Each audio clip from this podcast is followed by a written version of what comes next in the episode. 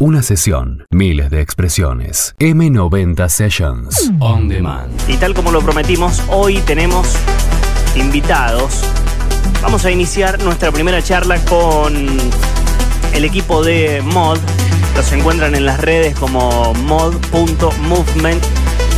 Están trabajando y están tirando data muy muy buena desde siempre en su cuenta oficial, y desde hace ya algunos martes charlamos nosotros de diferentes cosas. Hoy toca recibir otra vez a un habitué de la casa, que es Germán López, Germán L M. Bienvenido, Ger, otra vez a M noventa Sessions.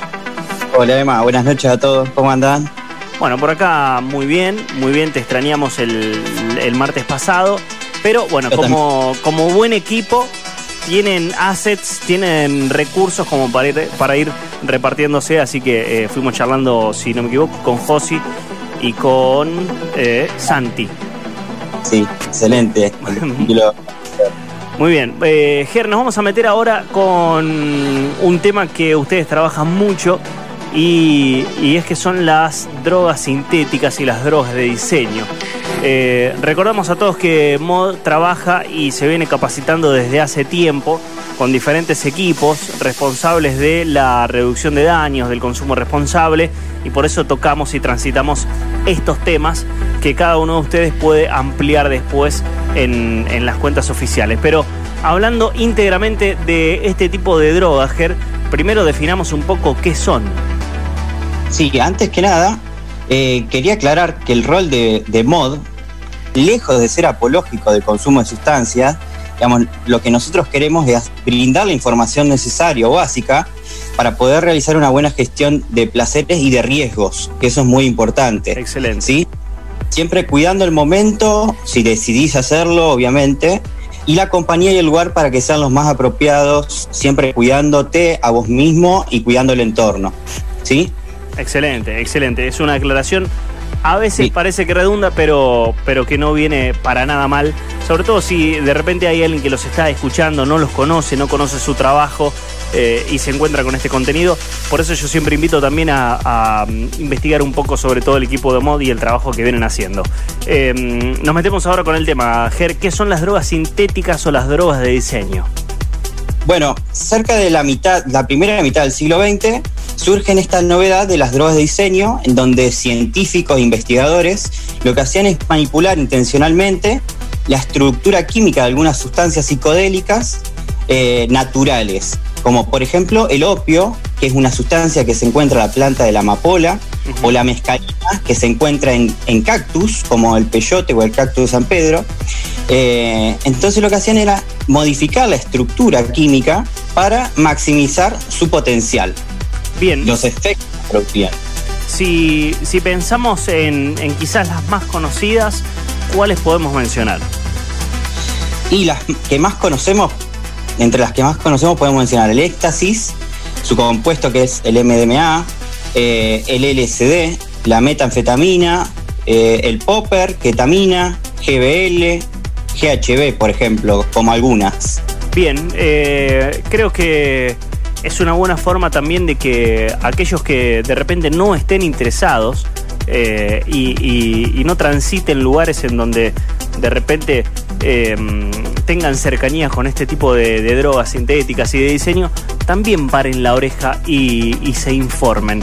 Eh, porque en la desinformación, digo, no, no solamente con este tema, sino con todos, la desinformación nunca es una buena aliada de las soluciones.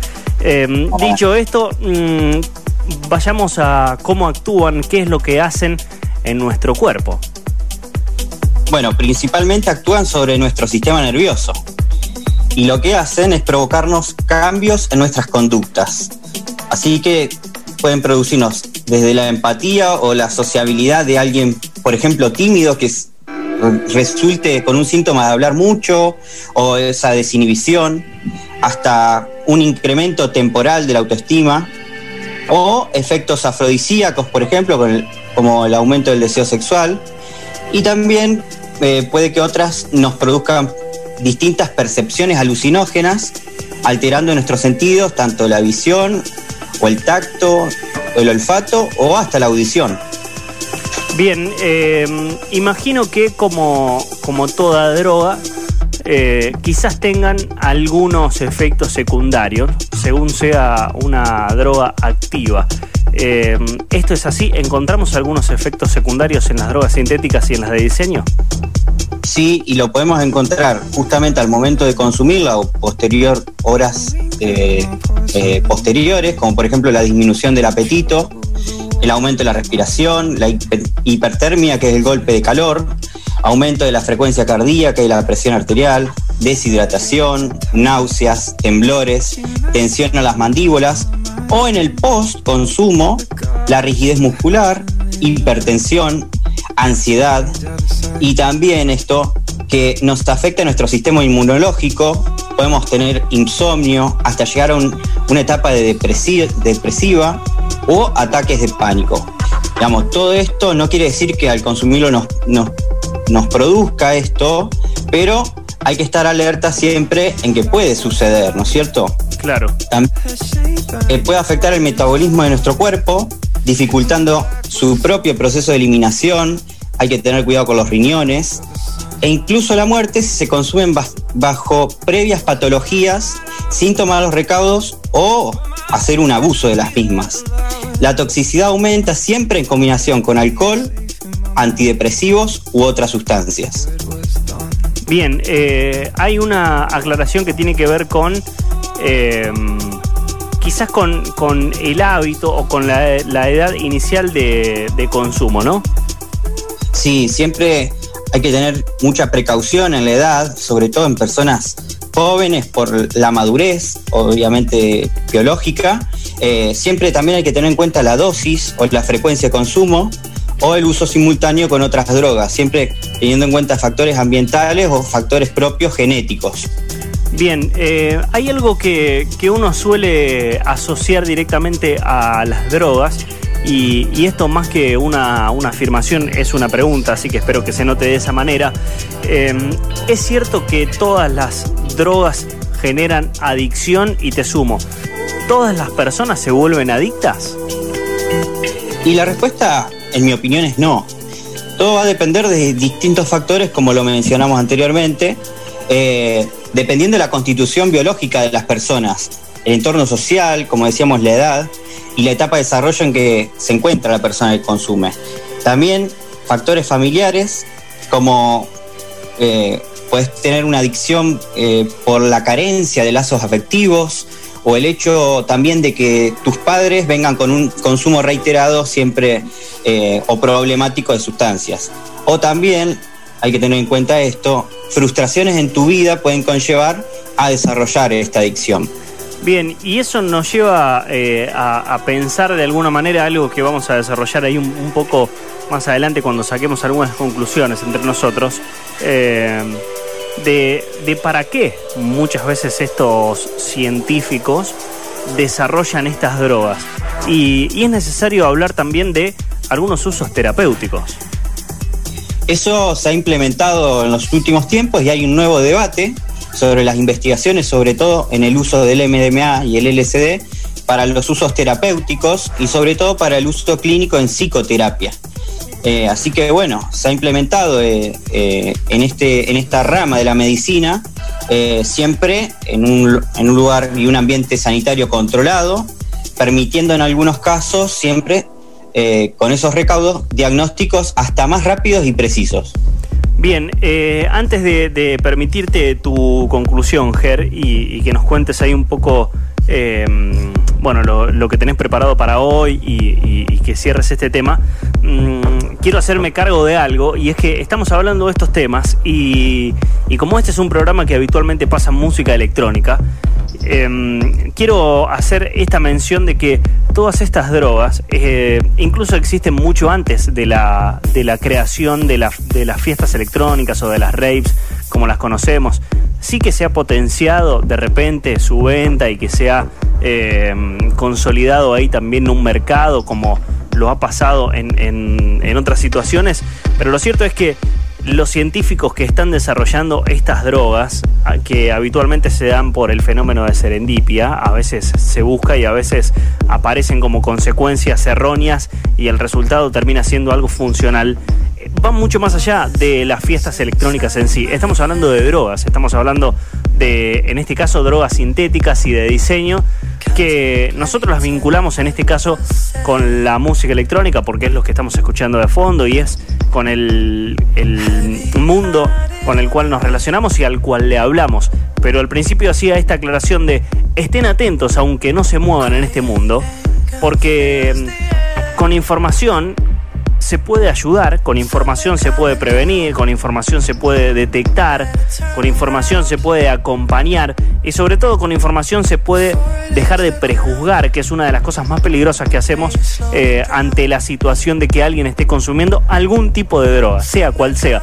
Hablábamos recién de, de, las, de las adicciones y que muchas veces las adicciones, las adicciones, bien digo, están condicionadas por el entorno social y no por la droga en sí. Digo, conocemos un montón de personas adictas a un montón de drogas que no son estas: el alcohol, el tabaco, incluso antidepresivos y un montón de, de, de medicamentos que están dando vueltas en el mundo. Entonces, analicemos también el contexto y tengamos esto en cuenta. Y como bien decías, Ger, me parece que nuestro rol, lejos de ser apológicos al consumo de sustancias, se acerca un poco a la idea de brindar información verídica, ¿no? Tal cual. Y humildemente, eh, ahora está mi voz, pero creo yo de, de, de la agrupación Mod Movement, valoramos muchísimo que nos den este espacio. Gracias, Emma, Milu, a toda la, el staff de M noventa Sessions, porque vemos como que en los medios informativos lo estigmatizan totalmente, sobre todo al consumidor, y no brindan este tipo de, de datos, ¿no es cierto? Y muchas veces se deja de lado el cuestionamiento de por qué el que consume lo hace, o no saben qué efectos produce, ¿no es cierto? Siempre se muestra lo malo. Eh, creemos también que el consumo recreativo de sustancias sintéticas cada vez es mayor, entonces es necesario tomar los recaudos suficientes para el que quiera consumirlas, saber los pros y los contras. La voz de Germán López, hoy en representación de Mod y todo eh, el equipo. Eh, insisto que se den una vuelta por sus redes, porque están trabajando ahí mm, de manera muy fina, muy responsable, muy profesional y con mucho compromiso. Un montón de temas que como este nos atraviesan.